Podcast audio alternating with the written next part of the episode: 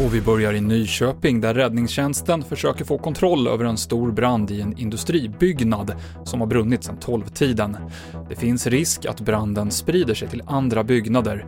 En person har förts till sjukhus med oklart skadeläge. Mer om det här på TV4 Play. Värmeböljan den senaste tiden påverkar vårdcentraler i Region Uppsala, rapporterar SR.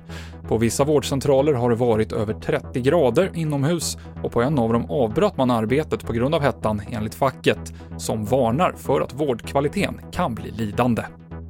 Och mannen bakom den ikoniska I Love New York-loggan, Milton Glaser, har avlidit på sin 91-årsdag.